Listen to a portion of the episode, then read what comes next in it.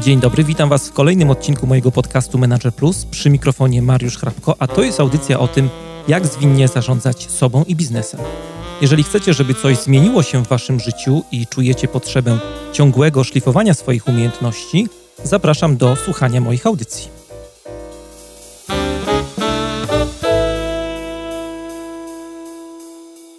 To jest podcast Menadżer Plus. Dzisiaj w audycji będziemy rozmawiali o konfliktach w zespole. Jak to się dzieje, że się kłócimy, że się ścieramy, co można z tym zrobić. A w studiu moim i waszym gościem jest Magda Dietmer, mediatorka, trenerka, specka od zarządzania konfliktem, no i założycielka Starogardzkiej Filii Polskiego Centrum Mediacji. Witam cię, Magdo, bardzo serdecznie.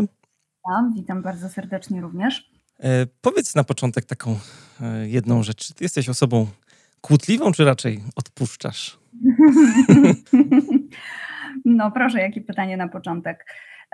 Ja się kłócę. Ja mhm. się kłócę tak jak, jak, jak człowiek. Ja człowiekiem jestem. Mhm. Natomiast wiesz co, powiem Ci tak, że chyba dzięki temu, że zajmuję się tą pracą, jaką się zajmuję, bo ja na co dzień pracuję faktycznie z konfliktem, to mam takie, takie poczucie, że się nauczyłam w porę zatrzymywać. Mhm.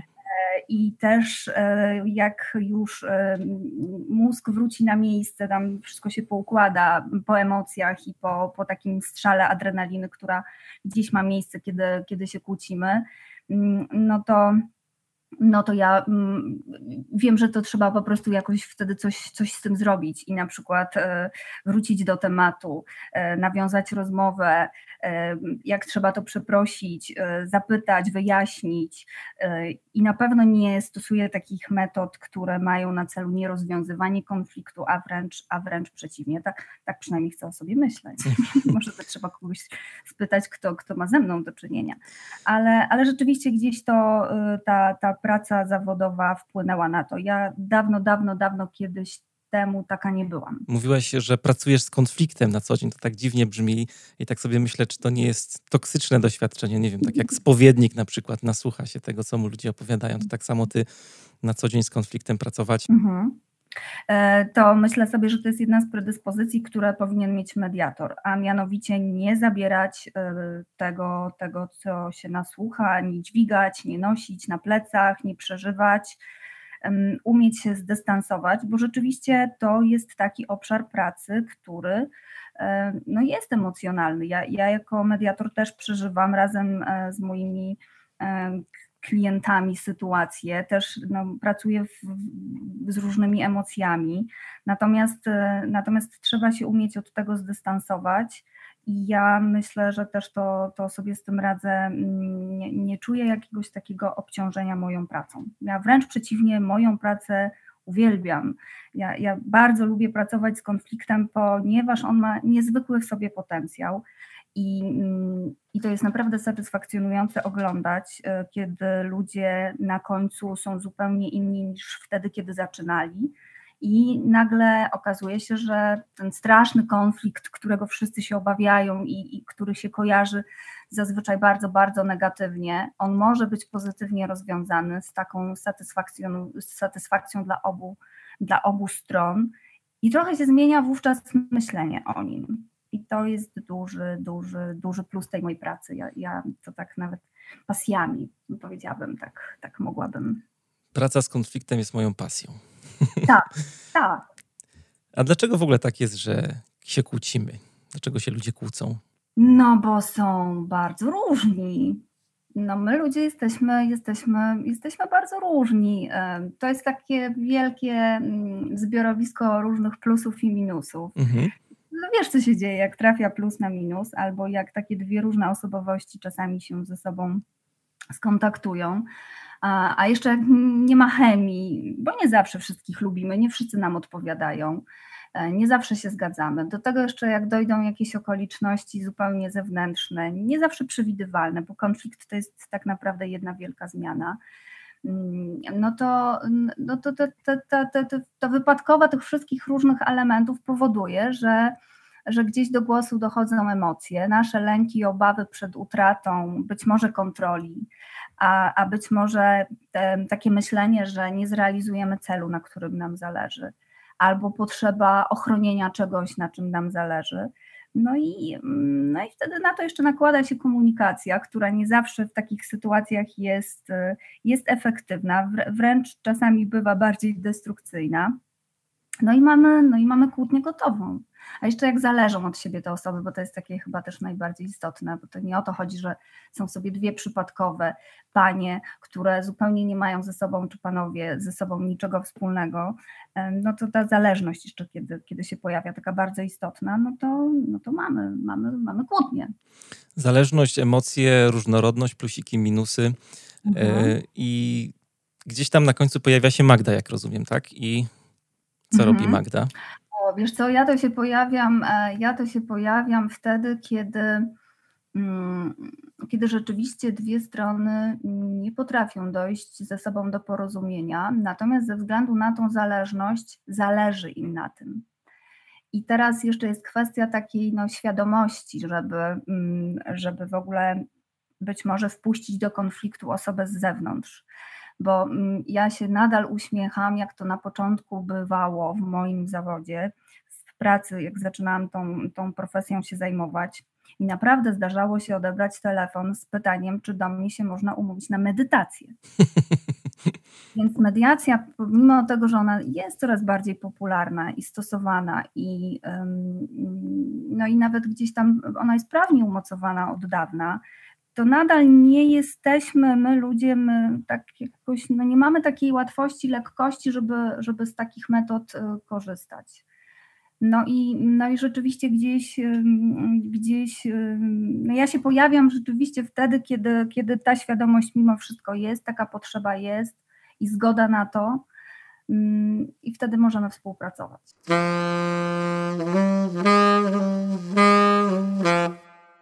A ta rola mediatora, o której wspomniałaś, bo chciałabym, żebyśmy się skupili na zespole projektowym, jeśli Aha. pozwolisz. Czy właśnie w takich zespołach też mediacje się stosuje? Czy spotkałaś się z takimi mediacjami? Czy mogłabyś jakiś przykład podać mediacji w zespole projektowym, w firmie? Wiesz co, stosuje się. Natomiast chyba częściej mówimy o facylitacji, przynajmniej do pewnego momentu. Bo, bo kiedy zaczyna pracować zespół projektowy, to rzeczywiście zbiera, spotyka się... Spotyka się wiele różnych pomysłów, zderza się wiele koncepcji, gdzieś pojawia się presja czasu, mnóstwo osób, gdzieś trzeba ogarnąć temat, który, który jest absolutnie wielowątkowy i rzeczywiście wtedy bardzo korzystne wydaje się być uczestnictwo takiej osoby, która to wszystko uporządkuje, dopilnuje, sprawi, że wszyscy wypowiedzą się tak, jaką mają potrzebę. Merytorycznie uporządkuje spotkanie, która będzie czuwała nad tym, żeby punkty sporne nie eskalowały do, do takich wymiarów, że merytoryka spotkania się gubi, gubi a, a wszyscy skupiają się na emocjach, a jeszcze pojawiają się być może jakieś personalne kwestie. I wtedy rzeczywiście dobrą pracę może wykonać i pożyteczną facylitator.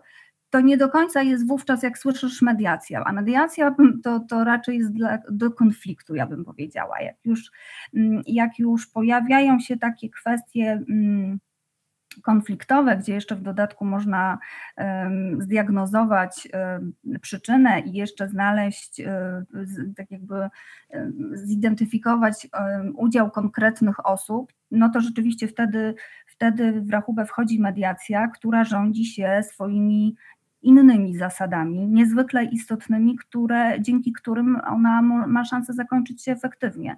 Jedną z takich zasad jest poufność, inną jest osoba mediatora, który jest bezstronny i neutralny w takiej sytuacji, absolutna dobrowolność wszystkich stron mediujących. Więc, więc tu bym to, to, to w ten sposób porozdzielała. Natomiast puentując, tak, udział osoby zewnętrznej w sytuacjach, kiedy jest dużo do zrobienia, dużo jest takich momentów, gdzie może dojść do, do spięć, do sporów, czy to pod presją czasu, czy ze względu na zawiłość tematu, czy ze względu na różnorodność charakterów, to wtedy taka osoba trzecia jak najbardziej jest wskazana. A czy mediatorem zawsze musi być ten ktoś z zewnątrz, czy na przykład może być taką osobą szef albo jakiś kolega z zespołu w firmie na przykład? Może. Może, jak najbardziej i nawet dobrze, żeby był, bo, bo któż nie zna lepiej swojego zespołu niż, niż własny szef, chciałoby się powiedzieć, tylko pod jednym zasadniczym i takim najbardziej kluczowym warunkiem. Mhm.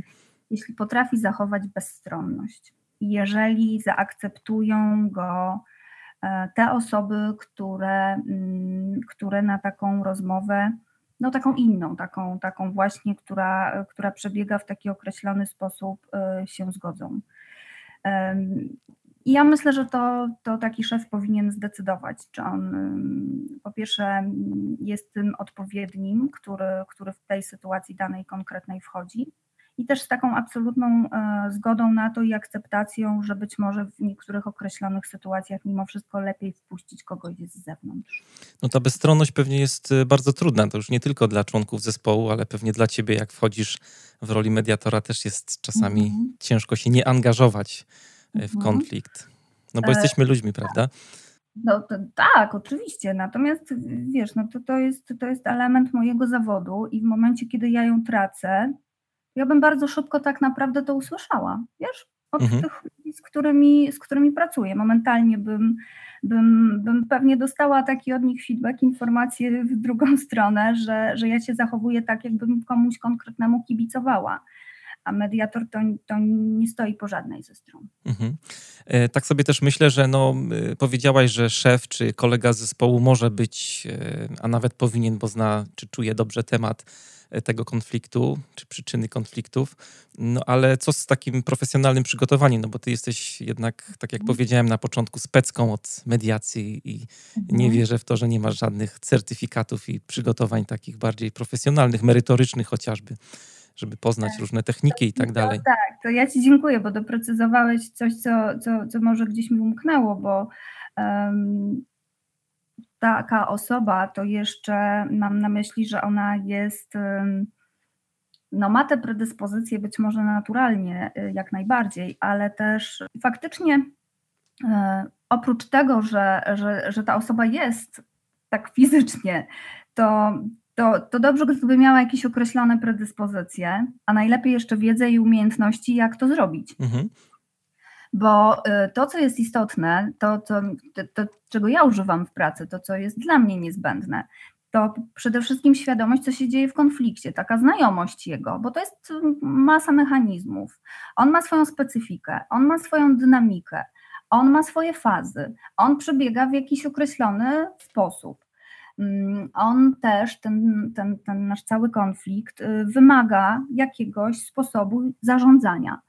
To też, w jaki sposób ludzie reagują w konflikcie, jak funkcjonują, jest istotne.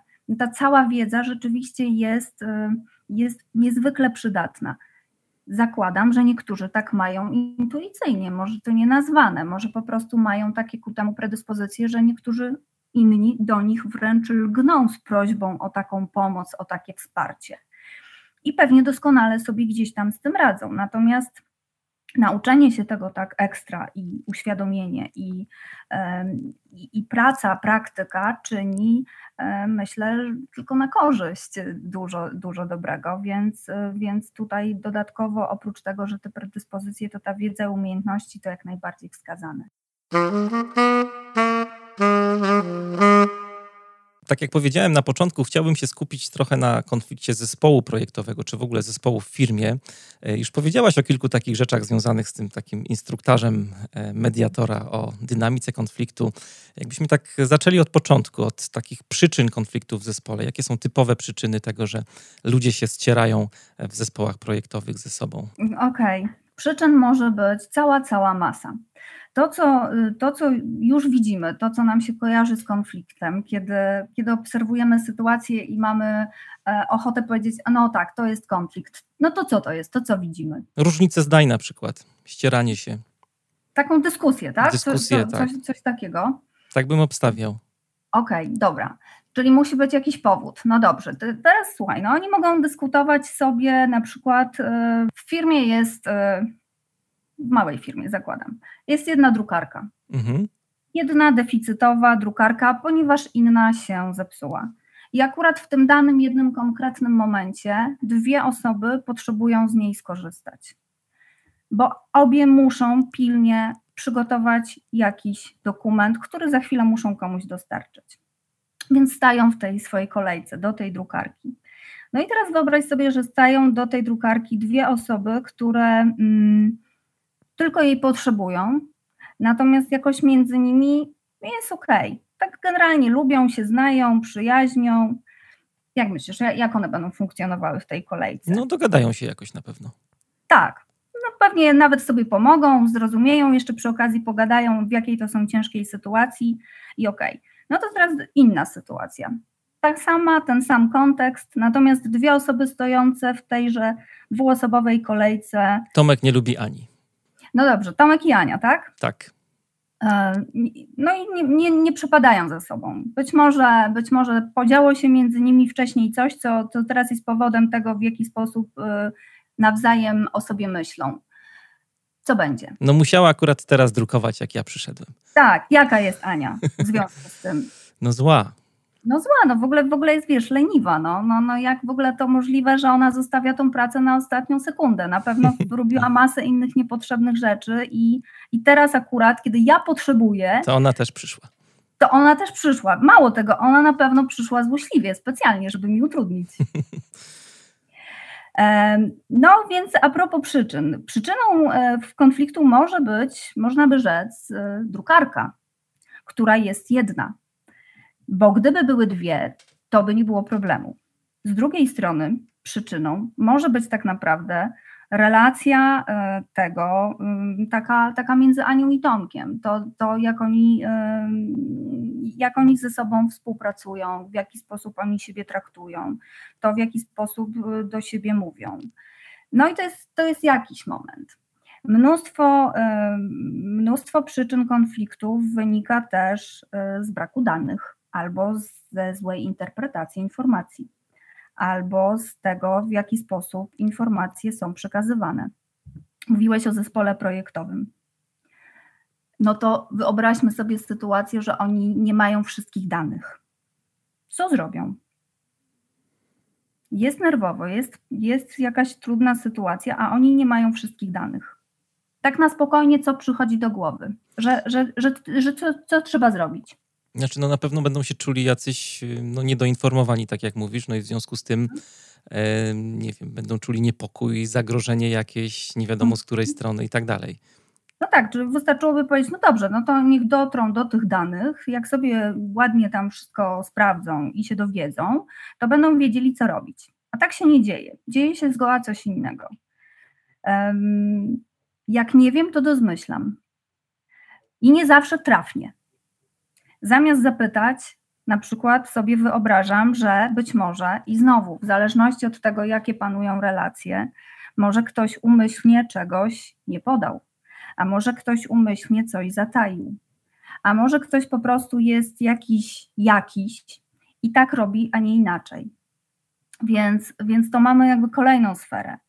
Jeszcze inna. Ludzie mają różne systemy wartości. Dla innych ważne jest to, dla innych zupełnie coś innego. Pamiętam taką, taką, taką mediację w sumie pomiędzy panią prezes organizacji i jednym z kierowników.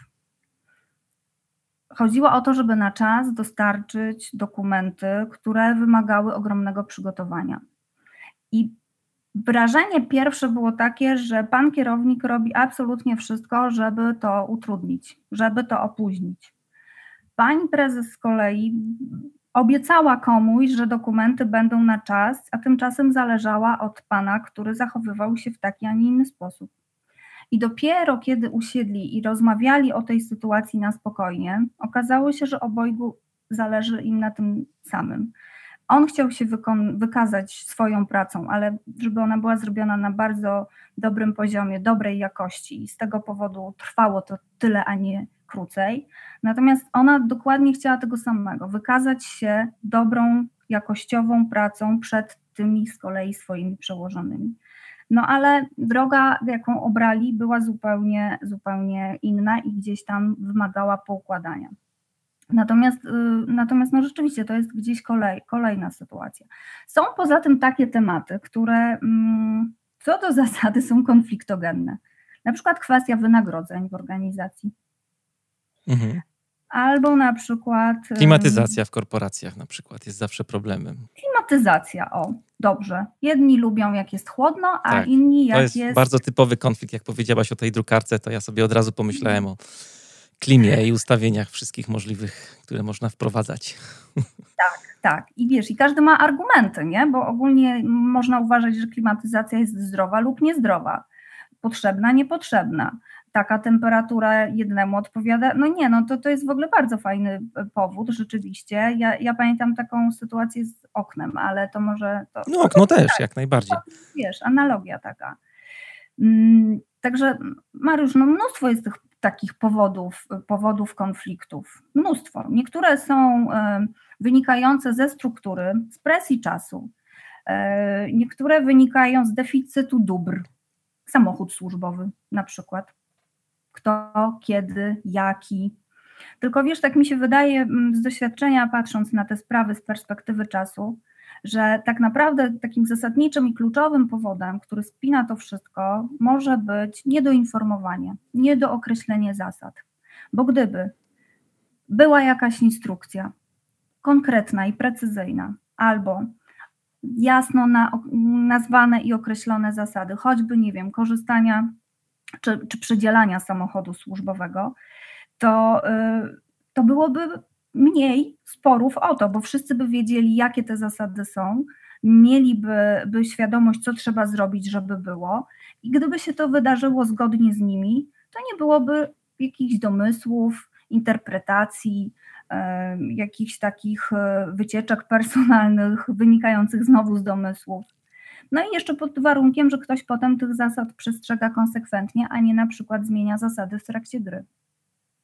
Wiesz, swoją drogą pokazujemy przy, teraz takie metody na to, żeby wywołać trochę konflikt w zespole, ponieważ on ma taki potencjał rozwojowy, że jak się go wywoła i dobrze nim potem zarządzi, to to się niezwykle opłaca, wiesz? No o tym nie mówiliśmy, ale konflikt, tak zaczęliśmy trochę negatywnie, że konflikt to jest coś złego w sumie, nie? Mm-mm, mm-mm. Ja tak nie powiedziałam. No ja ale, tak ale jest, taka, jest taka ogólnie przyjęta percepcja gdzieś, tak, że jak się mówi o konflikcie, to to jest coś negatywnego i trzeba sobie z tym jakoś poradzić, bo to jest takie ziazi dla zespołu czy dla kogokolwiek w firmie. Tak, musimy tak, jakoś jest, zareagować. Jest takie przekonanie, tak, że to jest, że to jest coś złego, no i niestety to przekonanie pokutuje tym, że, że niektórzy ich unikają, albo je bagatelizują, albo je ignorują, co prowadzi do destrukcji. Mhm. Ale zaczęłaś ciekawy wątek bardzo. Wprowadzamy konflikt, bo konflikt ma potencjał. Mhm. Co dalej? Słuchaj, ma potencjał. Konflikt ma potencjał, ponieważ w konflikcie ludzie rozmawiają. W konflikcie ludzie tak naprawdę... E, w sposób bardziej lub mniej udolny mówią tak naprawdę, na czym im zależy i czego potrzebują. Może nie mówią tego wprost, to jest coś, do czego tak naprawdę trzeba dotrzeć, jak się nim odpowiednio zarządzi, ale, ale on to generuje i on to wyzwala. I to jest, i to jest istotne, bo, bo rzeczywiście zobacz, tutaj się zaczyna tak naprawdę dopiero przestrzeń do, do kreowania nowej rzeczywistości. I to w taki sposób, w jaki ty potrzebujesz. Bo dopiero kiedy ścierają się interesy, kiedy, yy, kiedy pojawiają się do tego jeszcze gdzieś tam emocje, to jest taki najlepszy dowód na to, że, że, że komuś na czymś zależy i, ma, i tak naprawdę ma jakiś pomysł. Teraz kwestia, czy uda się to tak wszystko poukładać, żeby obie strony były zadowolone. No ale też możesz poznać wartości na przykład ludzi, co jest ważne dla danej osoby, nie? Mhm. No też, też czy, to jest, czy to jest spójne z wartością firmy, czy, czy, czy w ogóle to, to, to naprawdę to jest, to jest, to jest istotne, bo, bo z drugiej strony dzięki konfliktowi, który może się zakończyć w różne sposoby, bo może zakończyć się rozwiązaniem, ale równie dobrze może zakończyć się takim rozejściem, co też nie jest przecież niczym złym. Jeżeli coś nie jest y, zgodne z systemem wartości, który reprezentujesz, a jeszcze na przykład y, nawiązując do organizacji, nie jest y, twoje działanie y, spu, zgodne, spójne, nie masz przekonania do tego, że wpisuje się też w wartość, y, w, na której zależy organizacji, no to czemu to na siłę kleić? Po, po co to na siłę trzymać? To nie lepiej jakoś konstruktywnie to rozłączyć?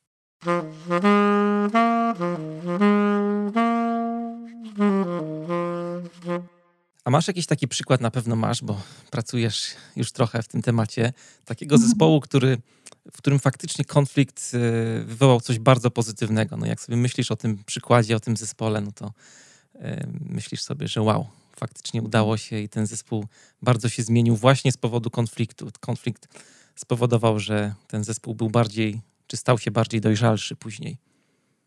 Ja mam takie poczucie bardzo, bardzo często. Ja nie potrzebuję takiego, wiesz, jednego przykładu, bo każdy, który zakończył się wygenerowaniem iluś rozwiązań powyżej jednego, a to się dzieje bardzo często, to ja uważam, że to już jest, to już jest taki y, duży, satysfakcjonujący moment dla, dla zespołu. Kiedy zespół zaczynał y, rozmowy na takim etapie, że, y, że ogólnie był jakiś kłopot z podziałem zadań, z, z, wręcz y, ten, ten taki zaburzony y, podział powodował jakieś tarcia, to wpływało na coraz mniejszą efektywność, zagrożenie realizacji projektu, a na końcu okazało się, że nie dość, że go zrealizowali, to jeszcze przy okazji po, pojawiły się pomysły i rozwiązania, o których w ogóle nikt nie śnił na początku, no to, no to, to, to dla mnie to jest zawsze takie, takie wow, że, że, że to naprawdę to się dzieje w praktyce. To nie jest teoria. Powiedziałaś na początku, że konflikt bierze się z różnorodności. To był jeden z takich elementów, jakby przyczyn tego, że się kłócimy. No i tak jak to w zespołach jest, ta różnorodność jest bardzo bogata i każdy z nas trochę inaczej podchodzi też do konfliktu, inaczej go rozwiązuje.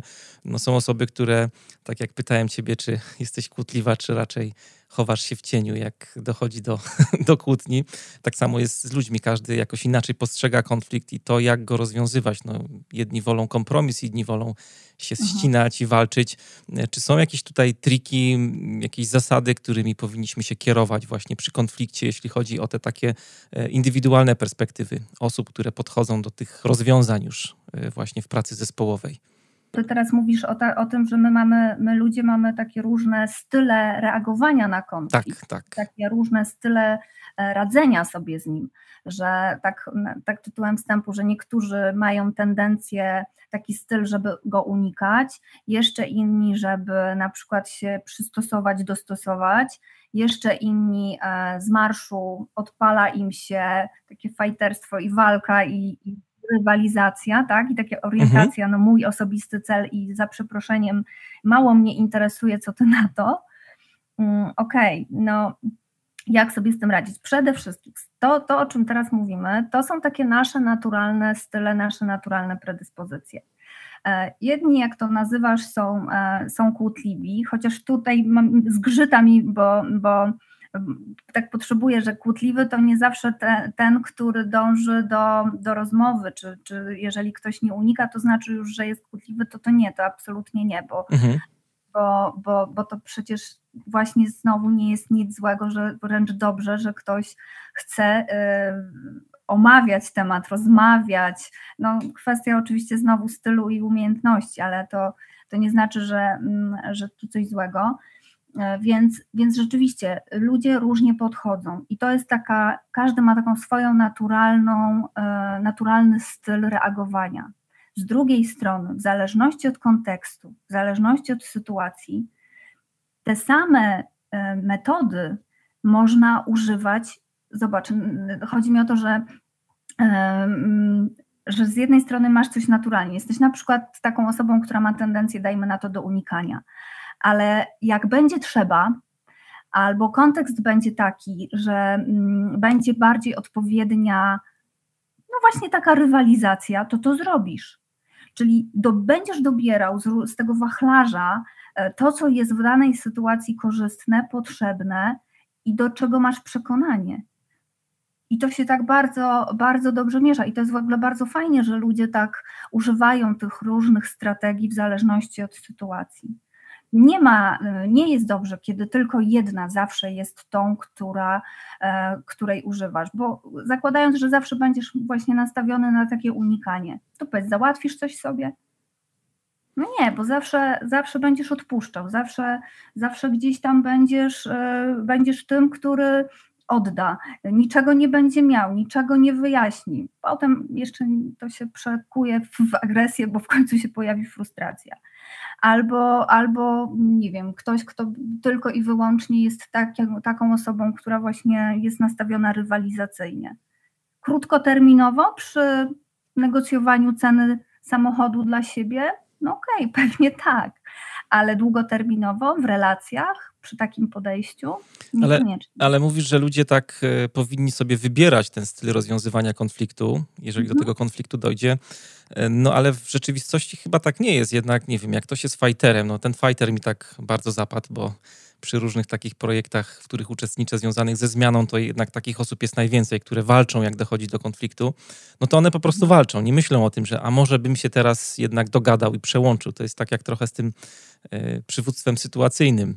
Y, mhm. Tam też jest tak, że w zasadzie teoria mówi, że powinniśmy się przełączać między stylami, no ale jednak ludzie fokusują mhm. się, no na przykład, nie wiem, jest ktoś, kto bardzo lubi kompromis i będzie natura zawsze... swoje, nie? Tak, no, no dokładnie tak. Mhm. No, no właśnie, teraz pytanie, czy trochę natura, czy trochę jest to strategia? Bo strategię, nad strategią zawsze łatwiej, łatwiej niby zapanować. Znaczy zmierzam trochę do tego, że żeby właśnie tak sobie wybierać z tego wachlarza różnych stylów rozwiązywania konfliktu, no potrzebna jest jednak taka bardzo dojrzała świadomość tej osoby. To, mhm. to tak nie działa, jak, jak dochodzą do głosu emocje, a ich jest bardzo dużo zawsze przy konflikcie, no to jednak działamy bardziej tak, jak natura nas wyposażyła. I domyślam się, że rola właśnie osoby tej takiej zewnętrznej jest po to, żeby sobie uświadomić, że no nie zawsze to się opłaca, tylko trzeba wybrać sobie jakiś styl dopasowany do sytuacji, tak jak tutaj opowiadasz. Wiesz co, no właśnie i to jest teraz kwestia tego, że do pewnego momentu my negocjujemy w sytuacjach spornych, my negocjujemy i do pewnego momentu jesteśmy w stanie sobie jak najbardziej poradzić bez udziału kogokolwiek z zewnątrz. Natomiast tak jak mówisz, no być może rzeczywiście, jeżeli, jeżeli dochodzi do, do tego, że ktoś absolutnie nie zmienia podejścia albo ma, ma też prawo, bo może, bo może to jest taki jego interes, może policzył te koszty, zbilansował to sobie w taki sposób, że, że to jest celowe. Mhm. Natomiast, natomiast jeżeli, no pytanie, co jest celem? No pytanie, co jest celem, bo jeżeli celem jest jakaś długoterminowa współpraca, a te osoby tak naprawdę, jak już na spokojnie o tym pomyśleć, siebie do tej współpracy potrzebują, no to nie, nie wyobrażam sobie, żeby, żeby, żeby czegoś tutaj nie zmienić. I teraz pytanie, no jeżeli ja wiem, że potrzebuję do osiągnięcia mojego celu tego kogoś, to jak będę traktowała go jak wroga, to będę z nim walczyć. To już nawet na poziomie słów potem słychać i widać na poziomie zachowania. Natomiast jeżeli powiem sobie, że okej, ale ja tak naprawdę potrzebuję Ciebie, żeby zrealizować to, co muszę, no to, to już jesteś moim współpracownikiem. To jesteś kimś, kogo ja potrzebuję do współpracy, partnerem. I to znowu na poziomie słów wtedy już nie jest walka, a taka, taka współpraca i poszukiwanie. I to jest czasami rzeczywiście dopiero możliwe uświadomienie tego, o czym ja teraz przed sekundą powiedziałam, podczas y, rozmowy, być może z udziałem jakiejś osoby trzeciej, nie wiem, być może szefa zespołu, który ma te kompetencje mediacyjne, te umiejętności, tą, tą całą y, bazę, te, te zasoby, które, które to umożliwiają, żeby być może dwóch takich posadzić przy sobie y, i im to uświadomić. I potem niech, no, niech decydują, czy rzeczywiście, tym bardziej będąc w jednym zespole, czy ta strategia, którą obrali, czy ten styl, który reprezentują, się opłaca, czy może jednak coś trzeba zmienić. Mówiłaś wcześniej, że konflikt może się zakończyć rozejściem się, tak? Bez jakiegoś takiego rozwiązania, chyba że rozejście jest tym rozwiązaniem. Mogłabyś parę słów mhm. powiedzieć o tym, jak tak standardowo konflikt przebiega? Tak jak mhm. słuchacze by, nie wiem, chcieli sobie zaobserwować, czy poobserwować swoje podwórko, czy, czy żeby mogli jakoś zdiagnozować poszczególne fazy. Mhm. Na początku, no pewnie to, co widać, to, to jak zaczęliśmy na początku rozmawiać, to, to trochę o to zahaczyliśmy. Konflikt to tak, wiesz, zaczyna się nie, nie że od razu jest walka i, i, i wielkie emocje. Wcale nie. Na początku, no, no co można by powiedzieć? Na początku to, to można powiedzieć, że jest takie trochę wycofywanie się, oglądanie. Obwąchiwanie. Takie tak, coś, coś nie pasuje, coś nie leży, może jakaś kąśliwa uwaga, albo na przykład nagle unikanie siebie, przyjeżdżanie do pracy inną windą, potem na przykład na spotkaniu jakieś, jakieś takie pod nosem komentarze, co, coś ewidentnie czuć, że coś się dzieje. Potem, potem tak trochę opowiadamy, wiesz, teraz o eskalowaniu takiego konfliktu. Potem zaczyna być już coraz bardziej niewygodnie, więc pojawia się dyskusja, taka już otwarta. Ona taka bardziej idzie w stronę tego, nie merytoryki, ale kto ma rację. Chyba ty. Chyba ty. Ogólnie już zaczynają pojawiać się jakieś generalizacje, takie komunikaty właśnie. Język przemocowy. Mhm. Takie, takie, ja wiem, co ty myślisz na pewno. Mhm. Bo ty zawsze czegoś nie robisz. Tak, bo ty zawsze, bo ty tak, bo ty już tak masz, ty się nie zmienisz. No, no to wie, wiemy doskonale, o co chodzi. E, no potem jeszcze to co, to, co jest już takim, e, co jeszcze bardziej komplikuje sytuację, tym bardziej w zespole, tym bardziej szefowi zespołu, który, który być może już to obserwuje, ale nie wiem, tak, nie wiem, może robi, może nie robi, ale to wiesz, co się pojawia? To się pojawiają niestety koalicje i pojawiają się sojusznicy. Zawsze generalnie jest jakiś, ktoś na początku, ale on potem się, że tak powiem, otacza, otacza sprzymierzeńcami. Czyli taki wojenny scenariusz nam się robi teraz. No tak trochę, tak, tak trochę, tak trochę nam się robi, bo, bo, bo to znowu jest takie naturalne. No i gdzieś jeszcze w tym wszystkim pojawiają się już jakieś takie personalne, personalne wskazania, że to wszystko przez, dajmy na to, nie wiem, teraz jakieś takie neutralne imię wymyślę, przez Michała. A skoro przez Michała, to znaczy, że co Michał musi? Michał musi odejść. No, brutalnie więc, więc bardzo. To, no ja, ja trochę przejaskrawiam, bo wiesz co, tak jakoś mam zawsze potrzebę e, zacząć e, od tego, że, że naprawdę warto konflikty, na konflikty reagować e, na jak najwcześniejszym etapie, a nie, e, a nie bagatelizować tego, bo, bo rzeczywiście one potrafią eskalować. To tak a propos ich dynamiki i tego, co się w nich dzieje. I um, takie niewychwytywanie nie tych symptomów na początku może doprowadzić do tego, co, co jest absolutnie destrukcyjne. Może tak rzeczywiście trochę straszy, ale, no, ale, ale to tak z drugiej strony wynika z jego struktury i z takiej specyfiki w tym konflikcie. Natomiast rzeczywiście na, na początku to jest taka faza na spokojnie, na spokojnie, ale potem to się zbiera, narasta, dzieje się więcej. Aż w końcu niestety też może dojść do takiego momentu, że liczy się już tylko na tyle moja racja i mój cel, że ja zamiast ko- kon- koncentrować się na pracowaniu, ja koncentruję się na tym, jak, um, jak wygrać. Chodzi mi cały czas po głowie tutaj pytanie, które się pojawiło w kontekście tej twojej historii z tą panią prezes i z tym dyrektorem, o ile dobrze pamiętam, który nie dostarczał tam raportu. No i te, teraz tej historii z rozwiązywaniem konfliktu. Czy jest jakiś taki moment, to jest sytuacja bardzo niemierzalna, od razu powiem, czy jest taki moment, kiedy powinniśmy faktycznie kogoś zaangażować do pomocy przy rozwiązywaniu konfliktów? To pewnie ciężko jest zdiagnozować, ale no pewnie jest taki jakiś taki katalizator, albo jest takie ładne angielskie słowo trigger, który no powinien nam dać do myślenia, że teraz to powinien faktycznie przyjść ktoś, przyjść Magda na przykład i zrobić nam mediację. Jak długo powinniśmy pozwalać w ogóle, żeby to narastało, narastało i, i nic się z tym nie robiło? To, to nie jest takie w sumie niemierzalne. Wiesz, są na to różne teorie. Pewnie, pe, pewnie całe mnóstwo. Gdzieś mnie przekonuje i tak jak ja to obserwuję i, i tak bazując na moim doświadczeniu. Do pewnego momentu ludzie potrafią sobie ze swoim sporem, ze swoją sytuacją poradzić we dwoje. Potrafią to zrobić zarówno na etapie takim zupełnie pierwszym, kiedy zamiast to w sobie pielęgnować, to poczucie dyskomfortu, że coś jest nie tak, to po prostu to nazywają i mówią wprost: słuchaj, zależy mi na tym, żeby w naszym pokoju była temperatura taka a taka, ponieważ powyżej ja zaczynam chorować. Jak zacznę chorować, to niestety nie będę do końca mogła wywiązać się z obowiązków, a to z kolei wpłynie gdzieś tam na tą naszą współpracę. Ja rozumiem też, że ty potrzebujesz jakiegoś ochłodzenia. Nie wiem, co możemy z tym zrobić.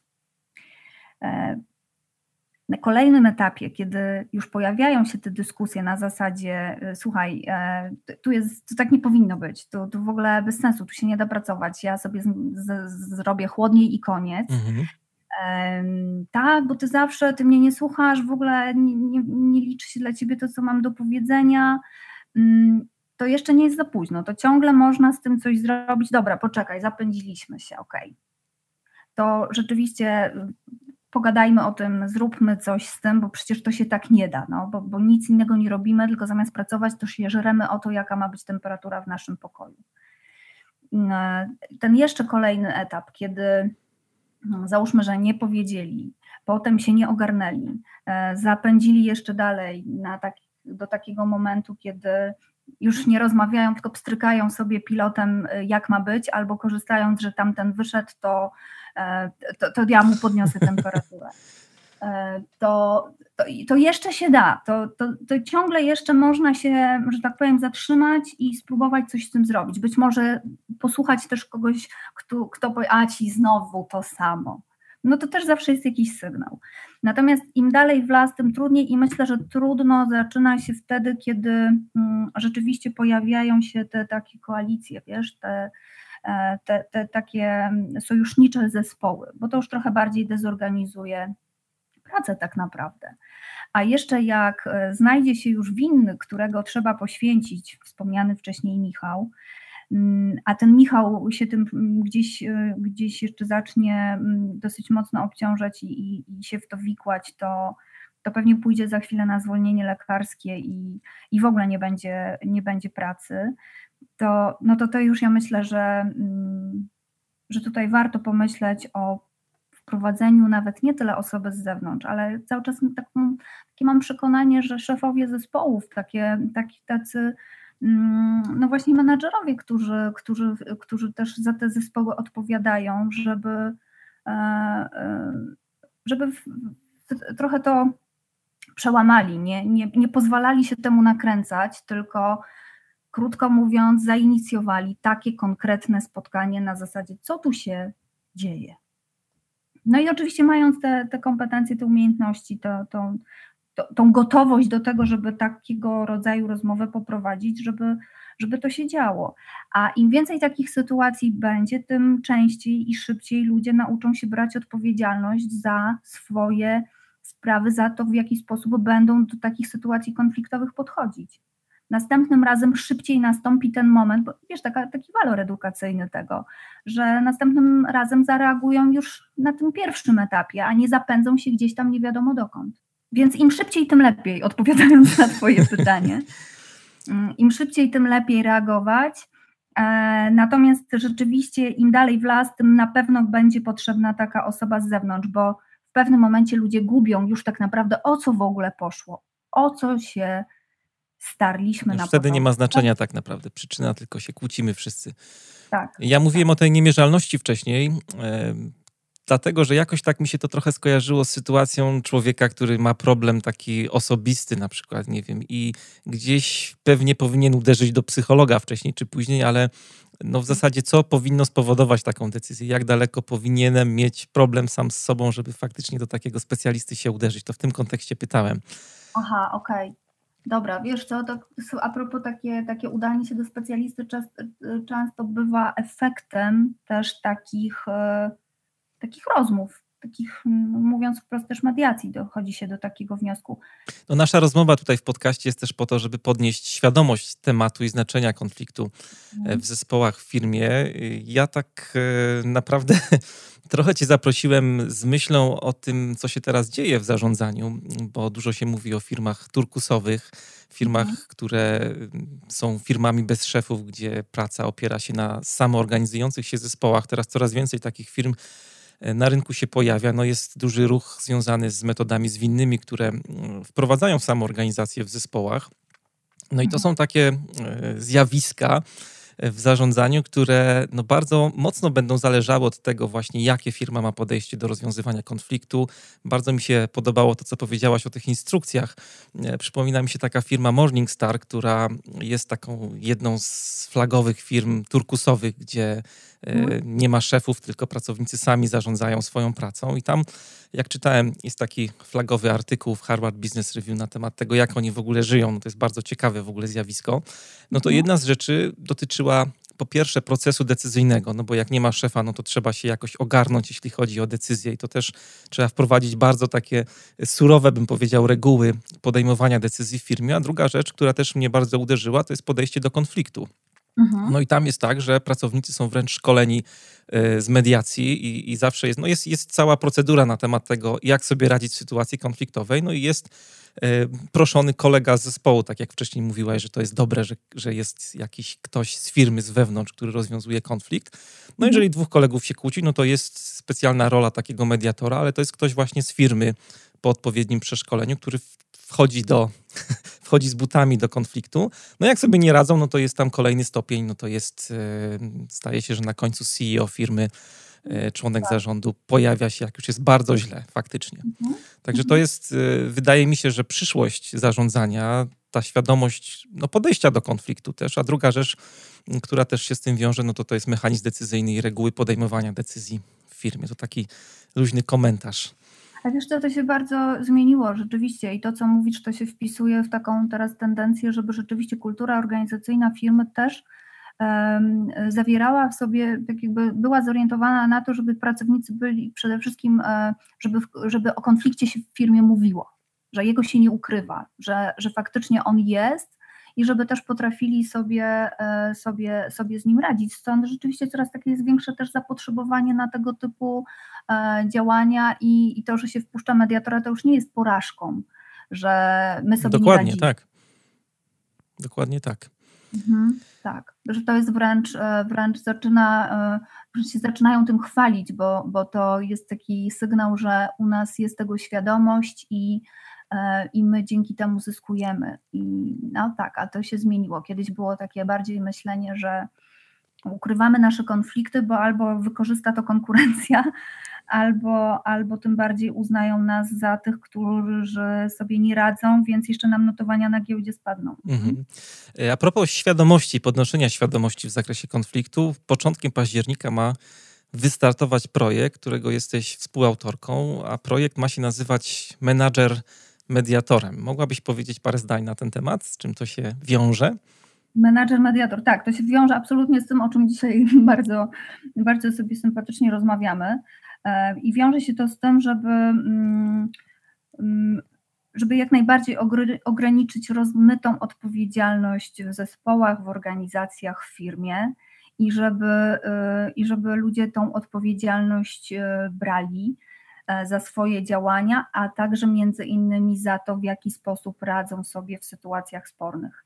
I chcę, zależy mi na tym, żeby, no tak sobie, tak sobie po prostu marzę, że coraz więcej, że, że, że menadżerowie będą mieli te kompetencje mediacyjne, że będą używali tych metod rozwiązywania sporów, a nie rozstrzygania, czyli nie mówienia, jak ma być e, zrobione, tylko właśnie tak po partnersku w rozmowach e, z, dochodzili do, wspólnie do rozwiązań, żeby, żeby też ludzie potrafili e, sobie rozwiązywać konflikty sami, żeby, żeby im tych konfliktów nie zabierać, tylko wręcz oddawać w taki sposób, żeby sobie mogli e, je rozwiązywać, z takim przyzwoleniem, z udziałem świadomego, przygotowanego do tej roli menadżera, a kiedy będzie potrzeba, żeby tym mediatorem dla swojego zespołu mógł być i żeby taką rolę mógł pełnić. A jak to będzie tak praktycznie zorganizowane? To będzie cykl warsztatów, szkoleń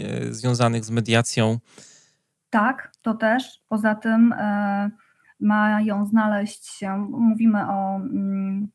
Mówimy też o tym, że mają się w ramach tego projektu pojawić instruktażowe filmy, rysowane, bo to będzie we współpracy robione też z rysowianie kropka pe el, którzy tego typu działaniami zajmują się i, i, i takiego typu filmy produkują, więc, więc nawiążemy w tym zakresie współpracy. Część będzie dostępna bezpłatnie, część będzie produkowana na zamówienie, jeżeli taka będzie potrzeba. Poza tym będzie też możliwość konsultacji, konsultacji konkretnych przypadków z mediatorem, jego udziału, jeżeli zajdzie taka potrzeba mediatorów, jeżeli zajdzie taka potrzeba do, do ich zaproszenia do, do swojej organizacji, do swojego zespołu.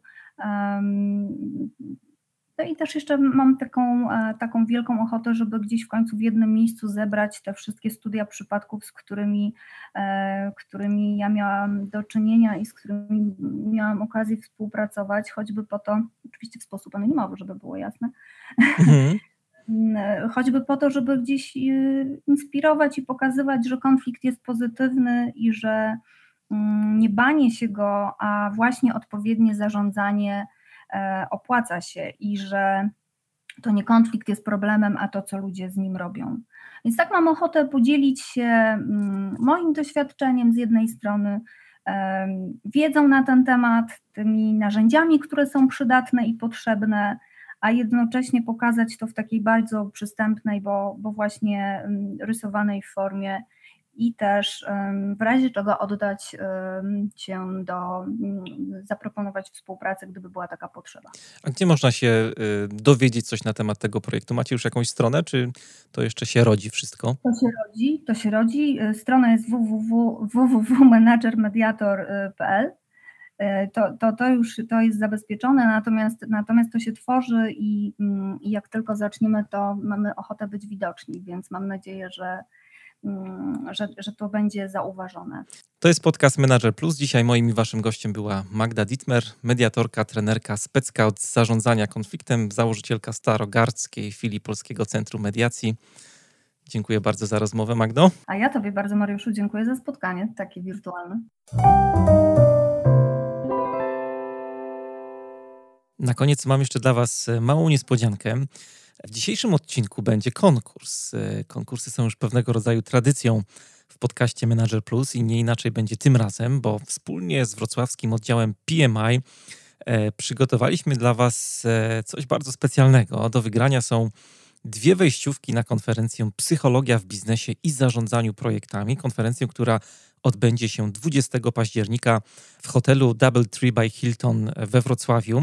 Psychologia w biznesie i zarządzaniu projektami to bardzo ciekawe wydarzenie, bardzo wyjątkowa konferencja, której celem jest zwrócenie uwagi na takie miękkie aspekty w prowadzeniu biznesu i w zarządzaniu. W tym roku wśród zaproszonych gości są m.in. profesor Andrzej Blikle, Michał Rączka, Paweł Tkaczek, doktor Joanna Heitman. Bardzo ciekawe osoby, których na pewno warto posłuchać. Wszystkie szczegóły związane z konferencją znajdziecie na stronie psychologia kropka p m i kropka org kropka pe el, a także w materiałach pod dzisiejszym odcinkiem. Wszystkie linki na pewno będą tam umieszczone. Co trzeba zrobić, żeby wygrać? Wystarczy, że w komentarzach do dzisiejszego odcinka napiszecie, co jest ważniejsze, kompetencje czy relacje, i uzasadnicie krótko dlaczego. Z nadesłanych propozycji wybierzemy dwie najciekawsze odpowiedzi, których autorzy otrzymają nagrodę, wejściówkę na konferencję Psychologia w biznesie i zarządzaniu projektami, która odbędzie się dwudziestego października we Wrocławiu. Konkurs potrwa do czwartku, dwudziestego ósmego września, a w piątek w komentarzu do tego wpisu ogłosimy wyniki. Wspólnie z wrocławskim oddziałem P M I trzymamy za was mocno kciuki, no i czekamy na wasze odpowiedzi. Ale to nie wszystko dzisiaj. Dla wszystkich słuchaczy podcastu Menadżer Plus organizatorzy konferencji przewidzieli piętnaście procent zniżki. Wystarczy, że przy rejestracji na stronie konferencji psychologia kropka p m i kropka org kropka pe el w polu uwagi wpiszecie hasło Menadżer Plus. Bardzo serdecznie zapraszam was do wzięcia udziału w tym wydarzeniu. Notatki do dzisiejszej audycji znajdziecie na stronie mariusz kropka com ukośnik zero sześćdziesiąt osiem. Zapraszam też do odwiedzenia i polubienia mojego fanpage'a facebook kropka com ukośnik Mariusz Chrapko A jeżeli podoba Wam się ten podcast, to tradycyjnie mam wielką prośbę. We wpisie do audycji zamieściłem link do podcastu Menadżer Plus w iTunes, gdzie możecie zostawić swoją sympatyczną ocenę, najlepiej w formie kilku gwiazdek lub krótkiej recenzji. Dzięki tym Waszym ocenom podcast Menadżer Plus jest bardziej widoczny w rankingach iTunes, a dzięki temu mogę docierać do szerokiego grona odbiorców, na czym mi bardzo, bardzo zależy. Ja się nazywam Mariusz Chrapko, trzymajcie się i do usłyszenia za dwa tygodnie.